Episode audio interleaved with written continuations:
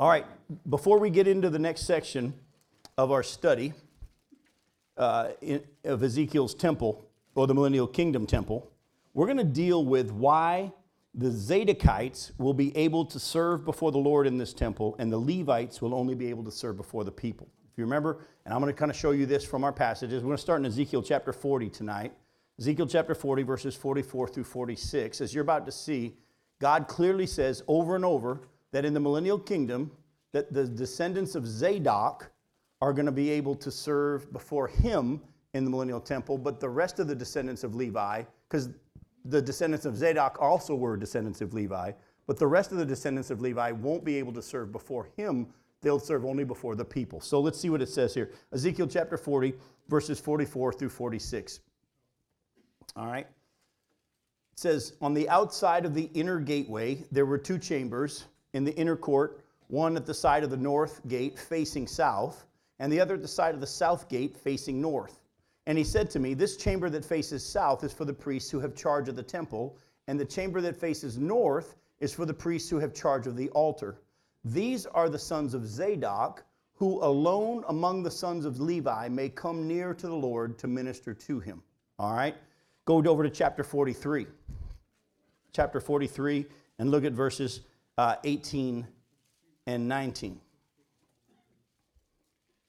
And he said to me, Son of man, thus says the Lord God, these are the ordinances for the altar on the day when it is erected for offering burnt offerings upon it and for throwing blood against it. You shall give to the Levitical priests of the family of Zadok, who draw near to me to minister to me, declares the Lord God, a bull from the herd for a sin offering. Again, he clarifies, if they're going to come before me, they only can be of the descendants of Zadok. Go to Ezekiel chapter 44, look at verses 10 through 16. Ezekiel 44, verse 10, but the Levites who went far from me, going astray from me after their idols, when Israel went astray, shall bear their punishment. They shall be ministers in my sanctuary, having oversight at the gates of the temple and ministering in the temple. They shall slaughter the burnt offering and the sacrifice for the people, and they shall stand before the people to minister to them, because they ministered to them before their idols and became a stumbling block of iniquity to the house of Israel. Therefore I have sworn concerning them, declares the Lord God, and they shall bear their punishment. They shall not come near to me to serve me as a priest, nor come near any of my holy things and the things that are most holy, but they shall bear their shame and the abominations that they have committed. Yet I will appoint them to keep charge of the temple, to do all its service and all that is to be done in it. But the Levitical priests, the sons of Zadok, who kept the charge of my sanctuary when the people of Israel went astray from me, shall come near to me to minister to me, and they shall stand before me to offer the fat and the blood, and declares the Lord God. They shall enter my sanctuary, and they shall approach my table to minister to me, and they shall keep my charge. So again, all the descendants of Levi, remember that's where the priestly line came from, they're going to serve in the temple in the Millennial Kingdom, but only the descendants of Levi who came from the lineage of Zadok are going to be able to serve before the Lord. The rest of the priests will just serve before the people. We have a little more information now as to why, from what we just read, why does God separate, why the Zadokites, if you will, and the rest of the Levites are separated, why the Zadokites can serve before him, but the others cannot, according to the passage that we just read. They went astray, and actually, he clarifies how they went astray. Remember how the temple had become defiled, and they were worshiping, we looked earlier in our study of Ezekiel, how they were worshiping all these other gods in the temple and all that. And these priests were actually offering sacrifices to these other gods there at the temple. But the descendants of Zadok didn't do that, but the rest of the Levites did. And God says, I remember what you did. Therefore, because of what you've done in the Millennial Kingdom, you Levites that offered sacrifices, your descendants won't be able to come before me. But because the Zadokites didn't, they'll be able to come before me. Go to Ezekiel chapter 48, verse 11. Again, when we get to that chapter and dealing with the portions that are going to be of the land and where it's all going to be divided and who's going to get what, it says, this shall be for the consecrated priests, the sons of Zadok, who kept my charge, who did not go astray when the people of Israel went astray as the Levites did. All right? So, we can see that God remembers what the Levites did in the past and what the Levites who descended from Zadok did as well. But there's actually a whole lot more to this than just what we see in this short section of Ezekiel. Go back with me to 1 Chronicles chapter 6. I'm going to kind of walk you through a historical background of all that's going to be going on in the Millennial Kingdom, and as to how some of the things, what were some of the things were that happened that God paid attention to, and we're going to kind of lay this foundation all out, because there's something for us today. It's not just, well, now we've learned about the Zadokites and the rest of the Levites. No, there's something here for us, so stick with me. 1 Corinthians chapter 6, sorry, not Corinthians, did I say Corinthians? Chronicles. 1 Chronicles chapter 6, look at verses 1 through 10. It says, the sons of Levi, there's Gershon, there's Kohath, and there's Merari. The sons of Kohath are Amram, Izhar, Hebron, and Uzziel. The children of Amram are Aaron, Moses, and Miriam. The sons of Aaron are Nadab and Abihu, Eliezer and Ithamar. Eliezer fathered Phinehas, that's an important name that's going to come up later. Phinehas fathered Abishua, Abishua fathered Buki, Buki fathered Uzi, Uzi fathered Zariah, Zariah fathered Marioth, and Marioth fathered Amariah, Amariah fathered Ahitub, and Ahitub fathered Zadok. All right, then it goes on and lists Zadok fathered Ahimaaz, Ahimaaz fathered Azariah, Azariah fathered Johanan, and Johanan fathered Azariah, as it was he who served as priest in the house that Solomon built in Jerusalem. All right, so stick with me now. All right, the sons are too late, right? The sons of Levi, this is where, remember, the sons of Levi, the descendants of Levi are the ones who are going to serve in the temple as priests, God said. Levi gave birth to Kohath. He gave birth to more than just Kohath, but he gave birth to Gershon and Kohath and Merari. But then it lists the descendants of Kohath. And the descendant of Kohath, one of his descendants is Amram. Amram, then it lists there his descendants, and his descendant is Aaron. We all know who Aaron is, right? That's Moses' brother, and Miriam as it listed. But then Aaron had sons, and his sons were Nadab and Abihu. By the way, they're going to come up later on. But he also had Eliezer and Ithamar. And then Eliezer fathered Phinehas. Phinehas is going to be a very key figure later on. And if you then follow the lineage of Phinehas, you get to Zadok, who served in the temple with Solomon and with David. That's very important, okay? So all of these people are all Levites because they came from Levi. But as they came from Levi and the family tree branched out, there's a branch that leads to Zadok, and his descendants from there on are the ones who are going to serve in the Millennial Kingdom. By the way, God knows. People are like, how is God going to know which ones are descendants of Zadok and which? Hey, folks, you've already heard me say this before. We even can now, through DNA testing, find out where your lineage is and where you come from. Don't you think God knows? He knows who the descendant of who is and all that kind of stuff. And only the descendants of Zadok in the Millennial Kingdom are going to be able to serve before the Lord in the holy place, in the Holy of Holies. The other priests, all still Levites, they're going to be able to serve, but they'll only serve before the people. All right. Now, Phinehas was promised by God that his descendants would always serve before him because of his holy zeal. Let me take you to an interesting story. Go to Numbers chapter 25. An episode in the life and the history of the nation of Israel. Numbers chapter 25, look at verses 1 through 13. It says, while Israel lived in Shittim, the people began to whore with the daughters of Moab. They began worshiping their gods. And they also began to intermarry with them the way God had told them not to, because he was keeping the nation of Israel separate for his purposes. He said, they began to whore with the daughters of Moab, and these invited the people to the sacrifices of their gods, and the people ate and bowed down to their gods. So Israel yoked himself to Baal of Peor, it's the false god, and the anger of the Lord was kindled against Israel. And the Lord said to Moses, take all the chiefs of the people and hang them in the sun before the Lord, that the fierce anger of the Lord may turn away from Israel. And Moses said to the judges of Israel, each of you kill those of his men who have yoked themselves to Baal of Peor. And behold, one of the people of Israel came and brought a Midianite woman to his family in the sight of Moses and in the sight of the whole congregation of the people of Israel, while they were weeping in the entrance of the tent of the meeting. When Phinehas, the son of Eliezer, the son of Aaron, the priest, saw it, he rose and left the congregation, took a spear in his hand, and went after the man of Israel into the chamber and pierced both them. In other words, this man takes this woman, a Midianite woman, and he takes her to be his wife. And while this stuff is all going on and God's judging Israel because of their sin with this other nation, this guy has the nerve to go in and take this woman into his bedchamber, right in front of them all. Phinehas goes and grabs a spear, goes into the chamber, and pierced both of them. the man of Israel and the woman through her belly. In other words, I think they were connected at the time. And he stabbed them both straight through. All right?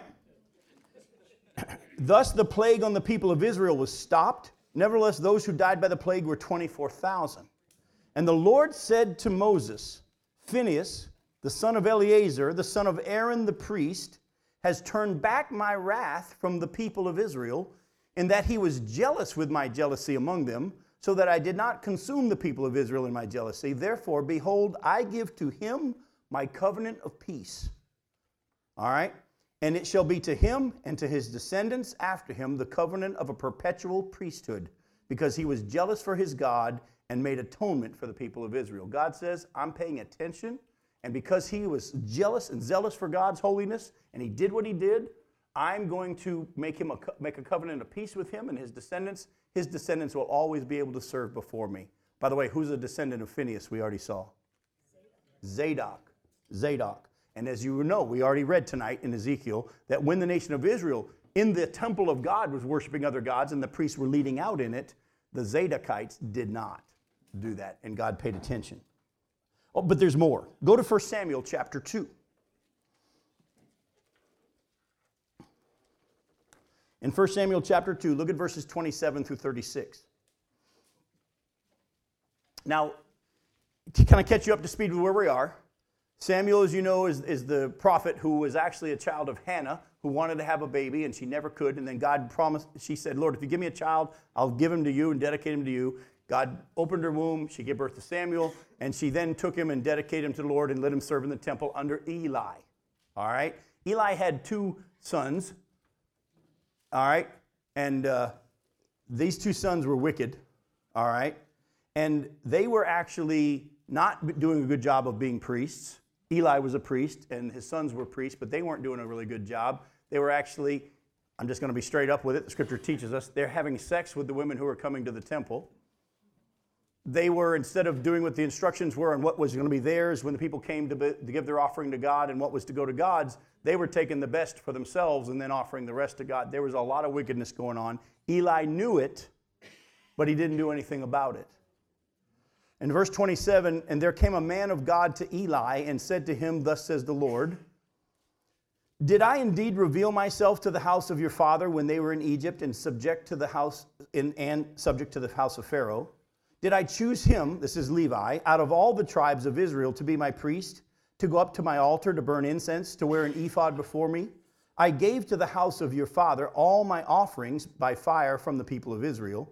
Why then do you scorn my sacrifices and my offerings that I commanded for my dwelling, and honor your sons above me by fattening yourselves on the choicest parts of every offering of my people Israel?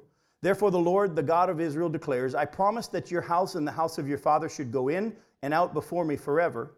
But now the Lord declares, Far be it from me, for those who honor me I will honor, and those who despise me shall be lightly esteemed. Behold, the days are coming when I will cut off your strength and the strength of your father's house, so that there will not be an old man in your house. In other words, all your children are going to die young. Then in distress you will look with envious eyes on all the prosperity that shall be bestowed on Israel, and there shall not be an old man in your house forever. The only one of you whom I shall not cut off from my altar shall be spared, to weep his eyes out, to grieve his heart, and all the descendants of your house shall die by the sword of men. And this that shall come upon your two sons, Hophni and Phinehas, shall be the sign. This is a different Phinehas, not the one that was earlier. And Hophni and Phinehas shall be the sign to you. Both of them shall die on the same day. And I will raise up for myself a faithful priest who shall do according to what is in my heart and in my mind, and I will build him a sure house, and he shall go in and out before my anointed forever. This is the promise about Zadok's line. Look at it again. Verse 35, and I will raise up for myself a faithful priest who shall do according to what is in my heart and in my mind, and I will build him a sure house, and he shall go in and out before my anointed forever. And everyone who is left in your house shall come to implore him for a piece of silver or a loaf of bread, and shall say, please put me in one of the priest's places that I may eat a morsel of bread. That's going to be important later on. You're going to see. You saw on your piece of paper that we passed out the last couple of weeks with the picture of the millennial temple. There's going to be chambers for the priests. You're going to see that later on. That's where they're going to eat and they're going to be taken care of. And here God says to Eli, I'm going to keep my promise to Levi that his descendants will be before me, but I'm actually not going to let any of Levi's descendants go before me except this one line because of the wickedness that has gone on. And the other priests are going to be coming to those priests and saying, let me have some of the food. Let me have some of the food. Please put me in one of these priest places that I might eat a morsel of bread. Go with me to 2 Samuel now and look at chapter 15. Now we're going to see Zadok come on the scene. 2 Samuel chapter 15, verses 24 through 29. It says, and Abiathar came up, he's also a priest, and behold, Zadok came also with all the Levites, bearing the ark of the covenant of God, and they set down the ark of God until the people had all passed out of the city. Now this is when David is running from his son, and the priests are carrying the ark out of the city as well. Then the king said, this is David, said to Zadok, carry the ark of God back into the city. If I find favor in the eyes of the Lord, he'll bring me back and let me see both it and his dwelling place. But if he says, I have no pleasure in you, behold, here I am. Let him do to me what seems good to him. The king, this is David, also said to Zadok the priest, are you not a seer? Go back to the city in peace with your two sons, Ahimaaz your son and Jonathan the son of Abiathar. See, I will wait at the fords of the wilderness until the word comes from you to inform me. So Zadok and Abiathar carried the ark of God back to Jerusalem, and they remained there. So now Zadok is a priest before the Lord, and he's also serving at the time of David. When David's running from his son Absalom, he is leaving the city just not to have a war with his son. And Zadok and Abiathar come carrying the ark when he's leaving, and he says, no, take the ark back to the city, put it back where it was, and hopefully I'll get to come back to the city one day, and as God informs you, you come get word to me. It sounds like Abiathar and Zadok are two pretty good guys, right? Oh, that's why we're going to keep reading the Bible. Go to 1 Kings chapter 1. Go to 1 Kings chapter 1. Look at verses 28 through 40.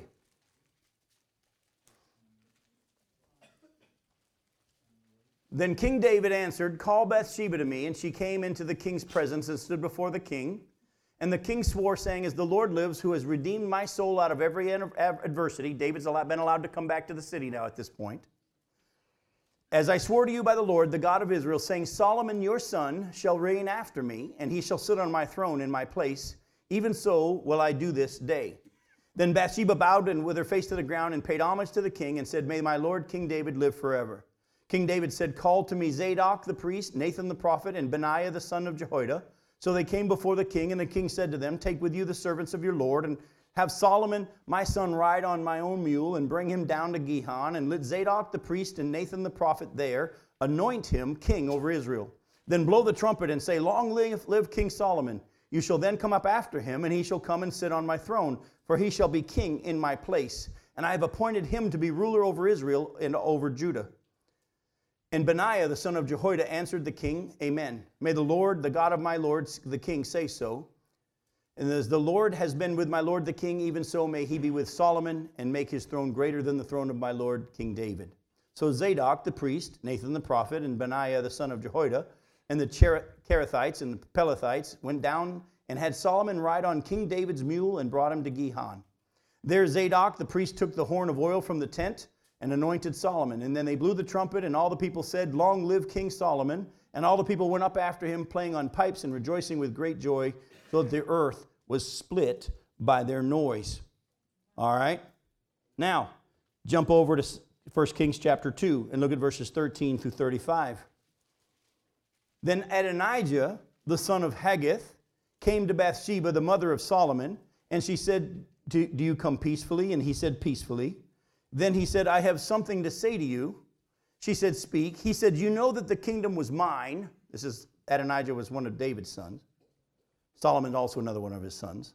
He said, you know the kingdom was mine, and that all Israel fully expected me to reign. However, the kingdom is turned about and become my brother's, for it was his from the Lord. And now I have one request to make of you. Do not refuse me. She said to him, speak. And he said, please ask King Solomon, he won't refuse you, to give me Abishag the Shunammite as my wife.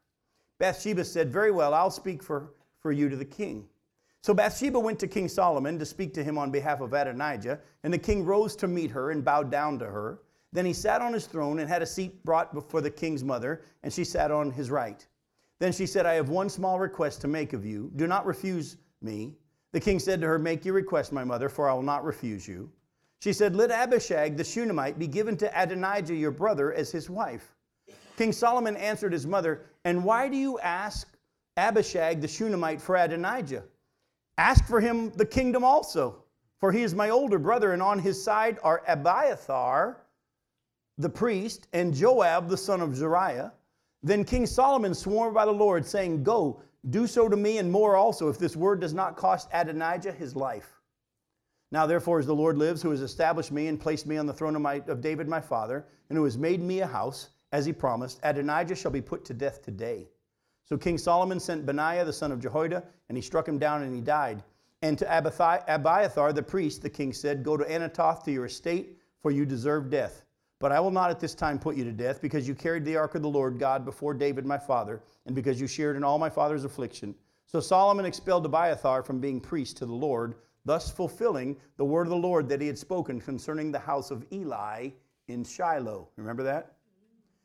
When the news came to Joab, for Joab had supported Adonijah, although he had not supported Absalom, Joab fled and to the tent of the Lord and caught hold of the horns of the altar. And when it was told King Solomon, Joab has fled to the tent of the Lord, and behold, he is beside the altar, Solomon sent Benaiah the son of Jehoiada, saying, go strike him down. So Benaiah came to the tent of the Lord and said to him, the king commands, come out. But he said, no, I will die here. Then Benaiah brought the king word again, saying, thus said Joab, and thus he answered, though the king replied to him, do as he has said, strike him down and bury him, and take away from me and my father's house the guilt for the blood that Joab shed without cause. The Lord will bring back his bloody deeds on his own head, because without knowledge of my father David, he attacked and killed with sword 2 men more righteous and better than himself, Abner the son of Ner, and commander of the army of Israel, and Amasa the son of Jether, the commander of the army of Judah. So shall their blood come back on the head of Joab and on the head of his descendants forever. But for David and his descendants, and for his house and his throne, there shall be peace from the Lord forevermore. Then Benaiah the son of Jehoiada went up and struck him down and put him to death, and he was buried in his own house in the wilderness. The king put Benaiah the son of Jehoiada over the army in place of Joab, and the king put Zadok the priest in the place of Abiathar. There's a whole lot of crazy stuff going on, wasn't it? You say, okay, Jim, why in the world are you reading all this stuff to us? Well, you got to keep in mind, God has been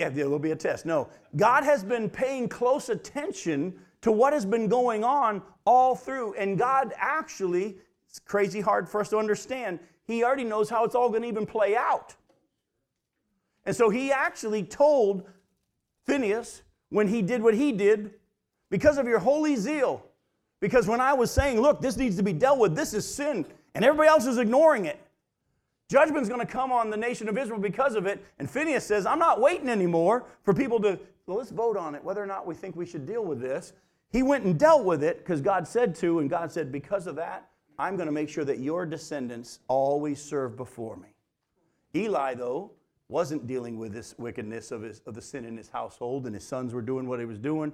And God says, I'm not going to let your descendants serve before me because of this. And as we see, it all played out. And during the time of the nation of Israel, which we've been studying about in the time of Ezekiel and Jeremiah, when God judged the nation because of their wickedness that had just continued to ramp up to the point that, after Solomon, the nation of Israel split into 2 parts, a northern kingdom and a southern kingdom, and the wickedness just increased, and he carried the northern kingdom off into captivity, but the southern kingdom didn't pay attention, and then he deals with the southern kingdom and takes them into captivity during the time of Ezekiel. But during all that time, when the wickedness in Israel was going on, the descendants of Zadok, who were the descendants of Phinehas, kept honor before the Lord when all the other priests didn't. And God says, when he comes back to this earth and sets up his kingdom again on the earth, and he sets up the millennial kingdom, when the priests serve before him, only the descendants of Zadok are going to be able to serve before him. Oh, the other priests, the other Levites will be able to serve, but they're going to serve before the people. They won't have the privilege of being in his presence to walk into the holy place and to serve before him. Now, what can we learn from this? I hope someone has seen it. How we live in this life will have an effect on our reward and our responsibilities in the future kingdom. A lot of people, they lose sight. They say, I'm just glad I'm going to heaven. I don't think you realize, first off, before we get to heaven, remember the new heaven and the new earth, there's going to be 1,000 years on this earth. And how we live in this life has an effect on what our responsibilities will be, what our privileges will be, whether or not we get to enjoy certain privileges or not enjoy certain privileges. You already saw this. The descendants of Levi aren't all going to be able to go into the presence of Jesus. Only the descendants of Zadok. And so I want to show you from the New Testament that all of us today should be realizing that how we live now, God's paying attention. Have our sins been forgiven through faith in Jesus Christ? Yes, we're eternally secure and we're going to go to heaven and be with Him forever. But at the same time, the Bible teaches that many Christians are going to miss out for eternity on much that they could have experienced, many blessings of the Lord, because they didn't take seriously their time on this earth. And I want you to see it from God's Word. Go to Luke chapter 19.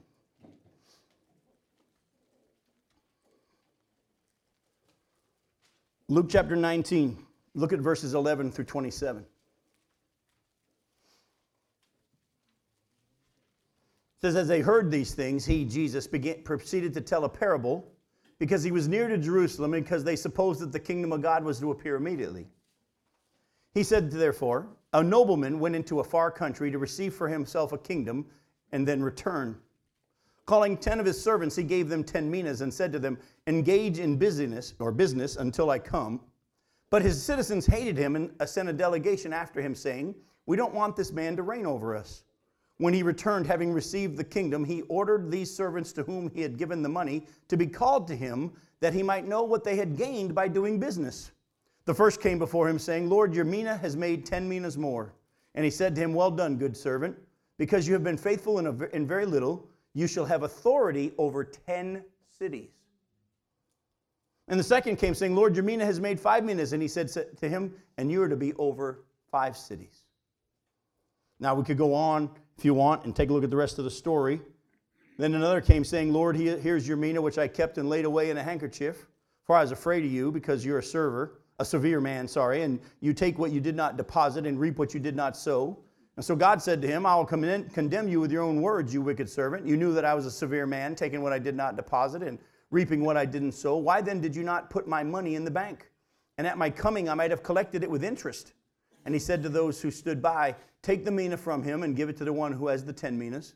They said to him, Lord, has 10 minas. And I tell you that everyone who has, more will be given to him, but from the one who has not, even what he has will be taken away. But for those enemies of mine who didn't want me to reign over them, bring them here and slaughter them before me. When Jesus comes back, there's going to be a reckoning over what they were doing with the responsibilities they were given between when he was sent off to receive the kingdom and when he comes back. For us as the church, there's going to be a reckoning. I don't know how many of you know it, but the Bible teaches very clearly that when he raptures the church and we go to be with him, we're then going to experience what the Bible calls the judgment seat of Christ, or the Bema seat. Well, don't just take my word for it. Go with me to 1 Corinthians chapter 3.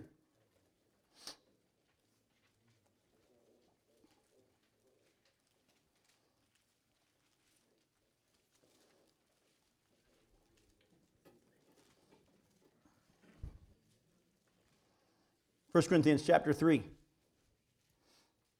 10. According to the grace of God given to me, like a skilled master builder, I laid a foundation and someone else is building upon it. And each one take care how he builds upon it. For no one can lay a foundation other than that which is already laid, which is Jesus Christ. Now if anyone builds on the foundation with gold, silver, precious stones, wood, hay, straw, each one's work will be manifest, for the day will disclose it, because it will be revealed by fire, and the fire will test what sort of work each one has done. If the work that anyone has built on the foundation survives, he'll receive a reward. If anyone's work is burnt up, he will suffer loss, though he himself will be saved, but only as through fire. So here Jesus is telling us that there's going to be a day in which what we do here on this earth after salvation is going to be judged and measured by God. If it survives the test, you'll be rewarded for it. If not, you will go into heaven, but you're going to suffer loss. It's obvious that during the millennial kingdom, God's going to say, hey, these people are going to have this privilege. These people aren't going to have that privilege. I think the Bible teaches that there's going to be levels of reward in heaven and levels of punishment in hell. I won't take the time to go in to lay this all out for you because we don't have time for the much we need to cover. But the Bible talks about that even in hell, even though hell is eternal, there's levels of punishment in hell. Some people are going to be punished more than others for eternity according to what they've done. That's why everything's written down. Everything's recorded in the books. And for those of us who have been given salvation through faith in Jesus Christ, there's still going to be a reckoning. It's going to be the judgment seat of Christ. And one day, well, don't just take my word for it. Go with me to 2 Corinthians chapter 5. 2 Corinthians chapter 5.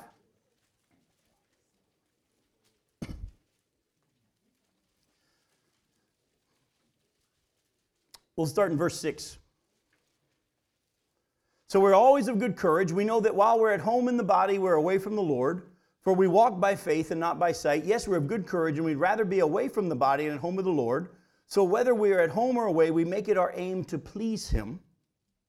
For we must all appear before the judgment seat of Christ, so that each one may receive what is due for what he has done in the body, whether good or evil. That word evil could be better translated worthless. Is God going to judge you on whether or not you get into heaven by how good you've been? Hopefully you know the answer to that question is no.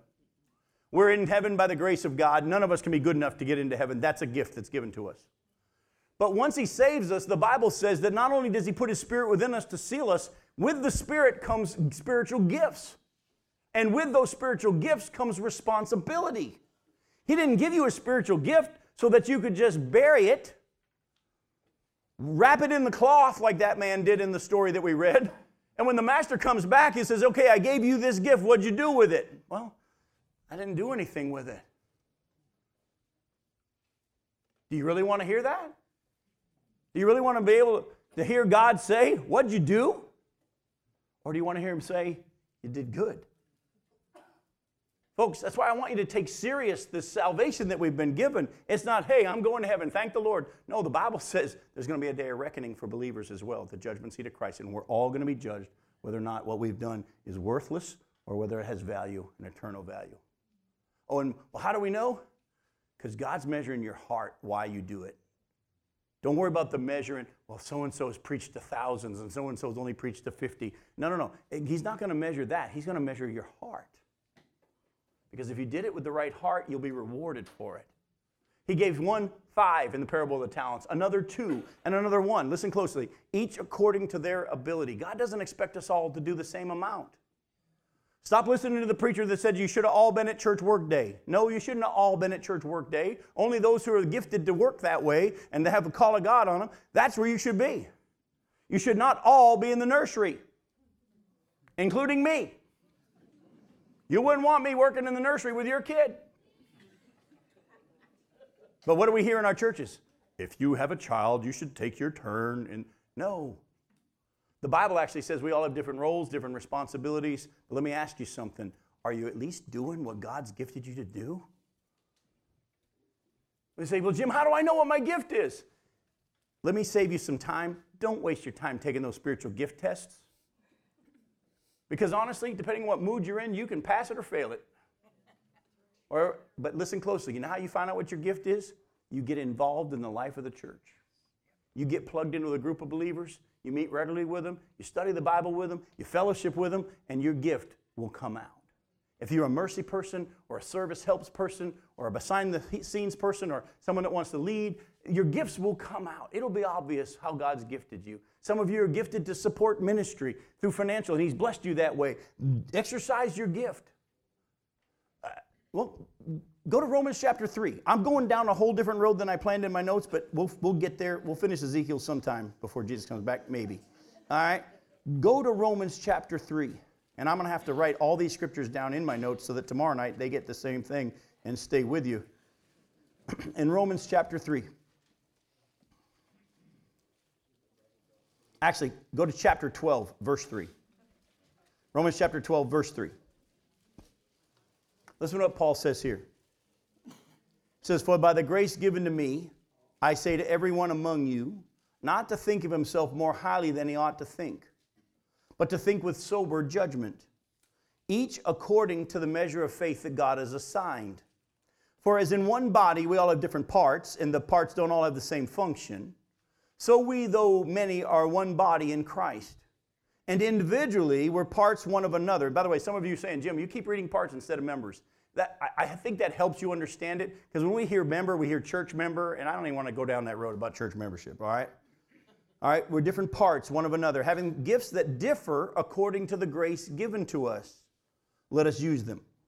If it's prophecy, in proportion to our faith. If it's service, in our serving. The one who teaches, in his teaching. The one who exhorts or encourages, in his exhortation. The one who contributes, in generosity. The one who leads, with zeal. The one who does acts of mercy, with cheerfulness. In other words, whatever it is that how God's wired you, do it. And don't worry about whether or not anybody else is joining you. Don't worry about whether or not anybody's paying attention. I could take time right now and part of me wants to encourage so many of you because I've seen you doing it.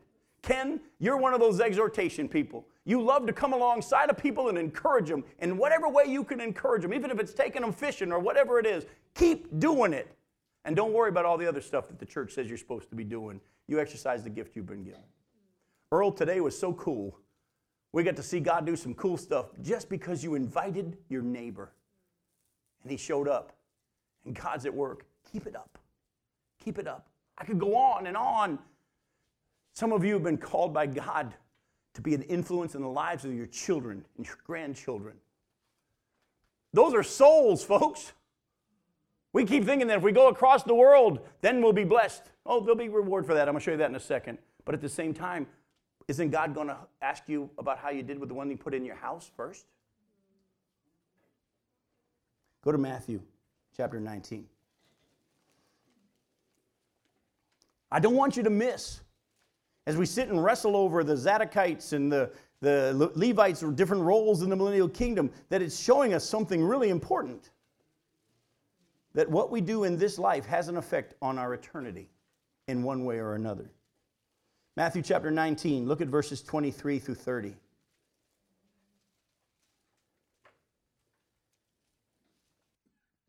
Jesus says to his disciples, "Truly I say to you, only with difficulty will the rich person enter the kingdom of heaven. Again, I tell you, it's easier for a camel to go through the eye of a needle than for a rich person to enter the kingdom of heaven." When the disciples heard this, they were greatly astonished, saying, "Who then can be saved?" But Jesus looked at them and said, "With man this is impossible, but with God all things are possible." Then Peter said in reply, "See, we have left everything and followed you. What then will we have?" I love Peter. He just said, if it's hard for a rich person to get into heaven, we must be first in line because we got nothing. Just in case you missed it, Lord, we've left everything to follow you. Listen to what Jesus says. Jesus said to them, "Truly I say to you," listen closely, "in the new world, when the Son of Man will sit on his glorious throne," that's the Millennial Kingdom, folks, "you who have followed me will also sit on 12 thrones, judging the 12 tribes of Israel. And everyone who has left houses or brothers or sisters or father or mother or children or lands for my name's sake will receive 100-fold and will inherit eternal life. But many are the first will be last, and the last will be first." Folks, let me just say to you that having been a pastor for over 20 years and now for the last 12 years traveling the country and pastoring and shepherding many churches around this country and Christian leaders, one of the greatest evidences that the church doesn't understand this truth is how we're living.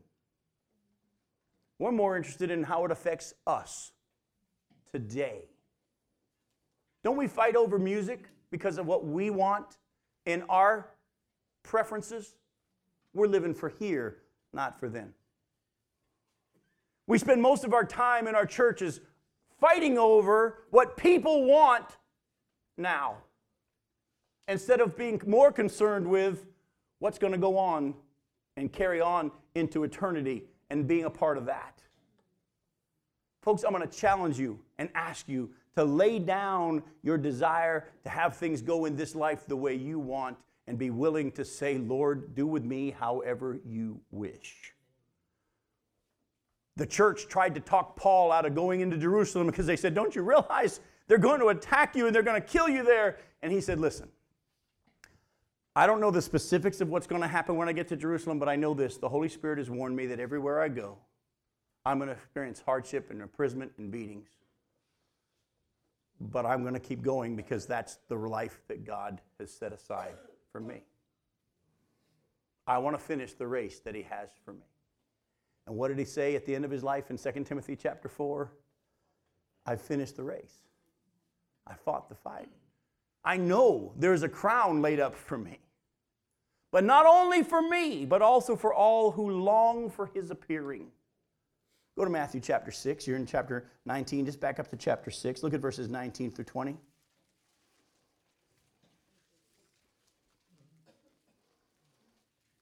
Jesus says, don't lay up for yourself treasure on earth where moth and rust destroy and where thieves break in and steal. But lay up for yourself treasures in heaven where neither moth nor rust destroys and where thieves do not break in and steal. For where your treasure is, there your heart will be also. Let me ask you a question, and I want to show of hands here, but I don't want you perjuring yourself. So only raise your hand if you mean it. How many of you would love, you wish you had a heart for the Lord?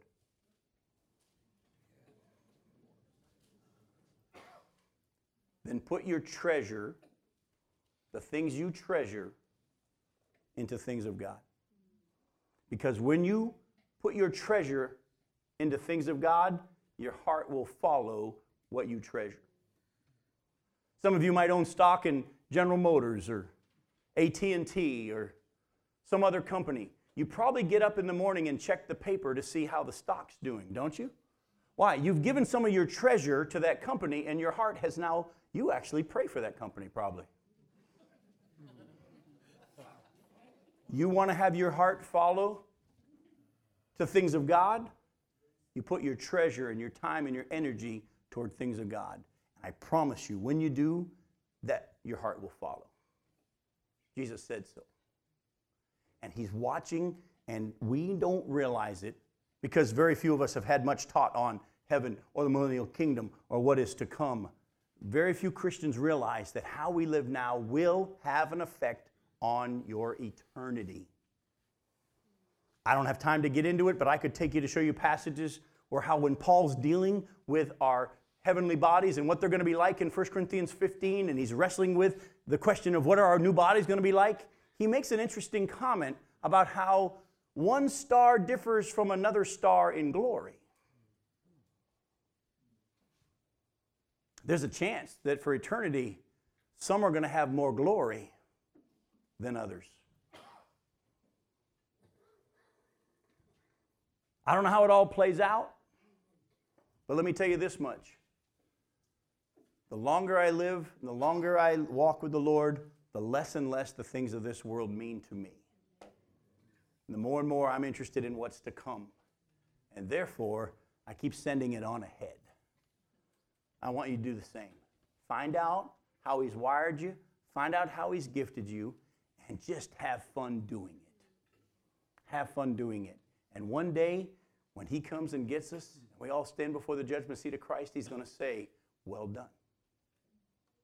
Well done. Now, I have to decide what we're going to do next. Go to Ezekiel chapter 41. We are in Ezekiel, I think. Ezekiel 41.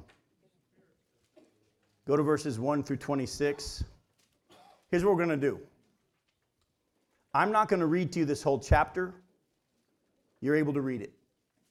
I'm just going to pull out a couple of things from this chapter and move on. I would waste too much time reading the whole chapter to you. I've tried to read every chapter and then just break it down. But these two chapters, 41 and 42, if you take the time to read them, you'll find that they are just simply exquisitely detailed measurements of the chapter 41 is measurements of the inner sanctuary, the holy place in the Holy of Holies where Jesus is going to be. So we're not going to stay here very long because this chapter is mostly specific measurements of the inner temple.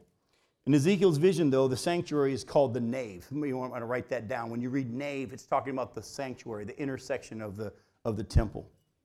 If you were to take a careful study of 1 Kings chapter 6 and chapter 7, you would see the difference. If you were to compare chapter 41 with 1 Kings chapter 6 and chapter 7, you'll see the difference between the Temple of Solomon and the one in the Millennial Kingdom. But we're not going to take the time to do all that. It was never my intention in my notes anyway. But some of you engineer types love to see, well, how thick was that wall and how tall was this thing? And have fun. Sit down, break it down, pull out your slide rule, get your graph paper out, have a good time. The rest of us want to enjoy life. So you're going to see that there are cherubs that are carved into the walls of the temple along, but they only have two faces. Do you remember our study earlier in Ezekiel back, I think it was 2001 when we started? But do you remember in chapter 1, verses 4 through 10, that he saw the cherubim, and they all had how many faces? They had four faces. There was the face of the human, or the lion, or the ox, or the eagle. As you read in chapter 41, there's going to be cherubs that are carved into the walls all around. And they're going to be separated by palm trees. And the cherub is going to have one face that faces this palm tree and another face that faces that palm tree. But they're only going to have two faces. One face will be the human and the other face will be the lion. Again, as I tell you, whenever I'm speculating, I'm going to tell you it's speculation. Speculation. But there's a possibility that those cherubs that are only showing the face of the human and the face of the lion are showing the humanity and the kingship, representing the humanity and the kingship of Jesus. Because that's who's going to be living there in that part of the temple. It's going to be Jesus himself. But I don't know, and again, we'll find out. Chapter 42, verses 1 through 20. I'm not going to read it to you. By the way, is that the fastest I've ever been through a chapter? But now we're in chapter 42. We're going to go verses 1 through 20. I'm not going to read it to you again. Let me pull some things out, though, from it. Once again, we're not going to spend too much time in this chapter, but simply going to point out a few things. They're going to be in chapter 42, verses 13 and 14. Let me read that to you. Then he said to me, the north chambers and the south chambers opposite the yard are the holy chambers, where the priests who approach the Lord shall eat the most holy offerings. There they shall put the most holy offerings, the grain offering, the sin offering, and the guilt offering. For the place is holy. When the priests enter the holy place, they shall not go out of it into the outer court without laying their garments in which they minister, for these are holy. They shall put on other garments before they go near that which is for the people. By the way, which priests are the ones that are going to be going into the holy place? The descendants of Zadok. Very good. I'm not going to read all these passages to you, but I'm going to quickly hit some. This is the chamber where they're going to eat the holy offerings and keep some of the offerings. This is how God takes care of the Levites. Remember, as you're going to see, or if you don't remember, and we're definitely going to see it later in our study of Ezekiel, in the Millennial Kingdom, God's going to redistribute the land for all the 12 tribes of Israel. And by the way, when we do that study, it's really interesting and really cool, because where he gave all the land to the 12 tribes of Israel when the nation of Israel went into the promised land the first time in the book of Joshua, it's going to be totally different during the Millennial Kingdom. Again, further evidence that this is actually going to happen, but he actually lays out where each tribe gets their land and they get to have that as their inheritance. But the Levites never got any land. Their inheritance, where they get their food, where they get their provision, came from what? Came from the Lord through the people bringing their offerings before the Lord. Some of it was to go before the Lord and be burnt. Others were to be taken by the priest and to be eaten. And that's how God takes care of them. That's actually how God takes care of us preachers today. You know, and the fact that he actually has people support, like we talked about with Jeff and Julie, how they're going to raise support. If God lays it on your heart to give them a monthly stipend or whatever, that's how God will take care of them as they go and serve him by being missionaries. That's how Just a Preacher works. But God has set it aside that the Levites are going to actually be taken care of in this way. And I've actually decided that I'm not going to read these to you. Next week, we're going to break them down in more detail. I don't want to rush through this part and show you, because there's some amazing things that in the instructions of God's instructions for the Levites and how they're to do the offerings and what was to be theirs. There comes cool things that we really need to see. What I want to do tonight, though, is this. I want us to close with Hebrews chapter 10, verse 14, and then verses 19 through 22. Because Hebrews chapter 10, starting in verse 14.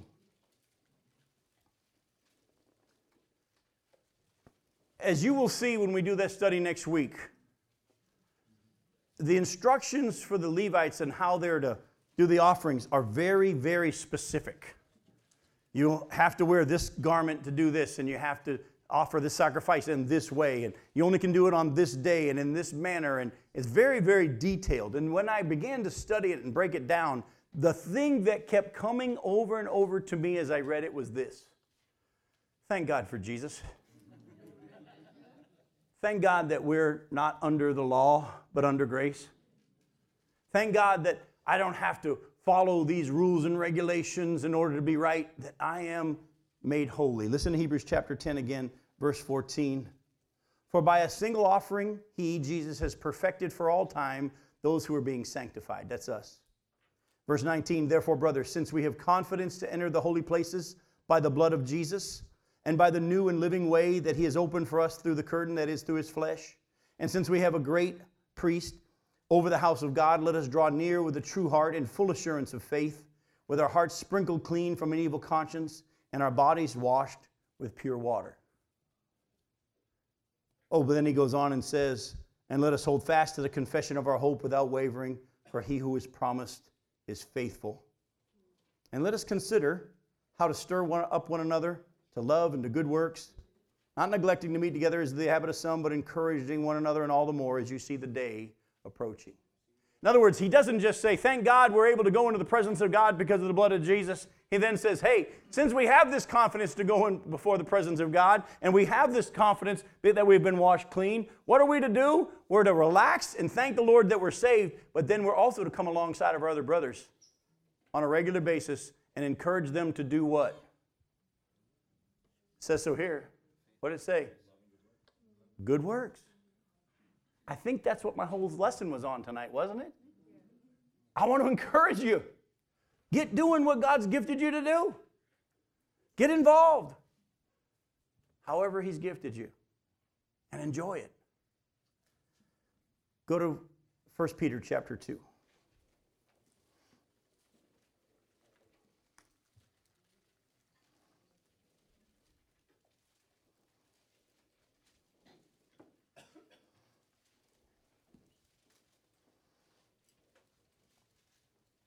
Look at verse 1. Put away all malice and all deceit and hypocrisy and envy and all slander. Like newborn infants, long for the pure spiritual milk, that by it you may grow up into salvation, if indeed you have tasted the Lord, that the Lord is good. And as you come to him, Jesus, a living stone, rejected by men, but in the sight of God chosen and precious, you yourselves, like living stones, are being built up as a spiritual house to be a holy priesthood, to offer spiritual sacrifices acceptable to God through Jesus Christ. For it stands in Scripture, behold, I'm laying in Zion a stone, a cornerstone, chosen and precious. And whoever believes in him will not be put to shame. So the honor is for you who believe, but for those who do not believe, the stone that the builders rejected has become the cornerstone, and a stone of stumbling and a rock of offense. They stumble because they disobey the word, as they were destined to do. But you're a chosen race, a royal priesthood, a holy nation, a people for his own possession, that you may proclaim the excellencies of him who called you out of darkness into his marvelous light.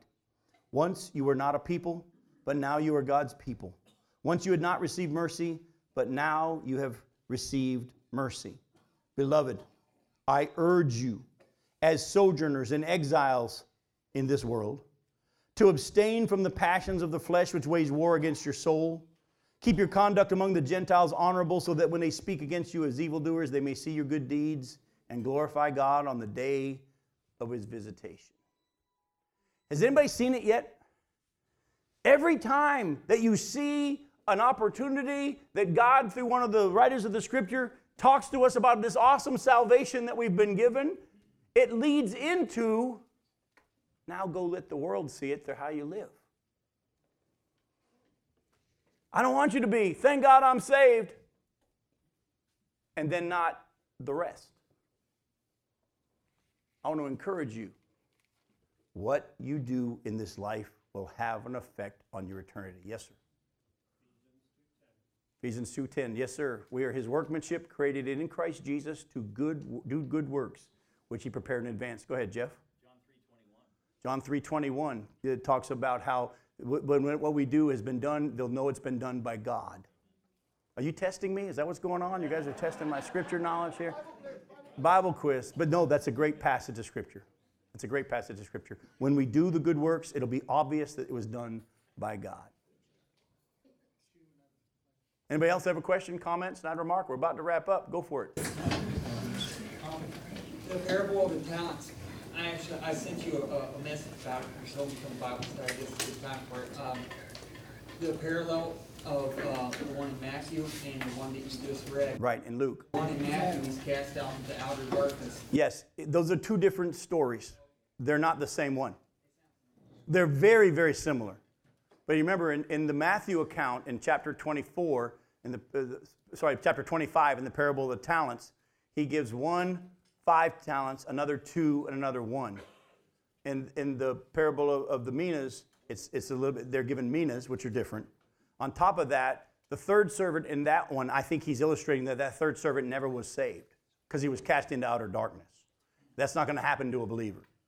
But we saw in 1 Corinthians chapter 3 today, verses 10 and following, that there are going to be some people who, after the foundation was laid of salvation and faith in Jesus Christ, they didn't build on top of it with anything else. They're going to get to heaven. He'll himself be saved, but he'll suffer loss. So you've heard me jokingly say, it says he himself will be saved, but only as through the fire. I always picture the high jumper, you know, in the Olympics, when the guy that does the Fosbury flop where he jumps over the bar and the high jump. Have you ever seen the guy get just barely over the bar and his tuchus hits the bar and the bar jiggles and everybody goes, ah! But then the bar stays and he makes it? I've jokingly said that passage reminds me of the guy that just barely makes it into heaven. You'll know who they are. They're going to smell like smoke, all right? They just made it, but it's by the grace of God. I hope none of you in here smell like smoke. I love you. See you next week.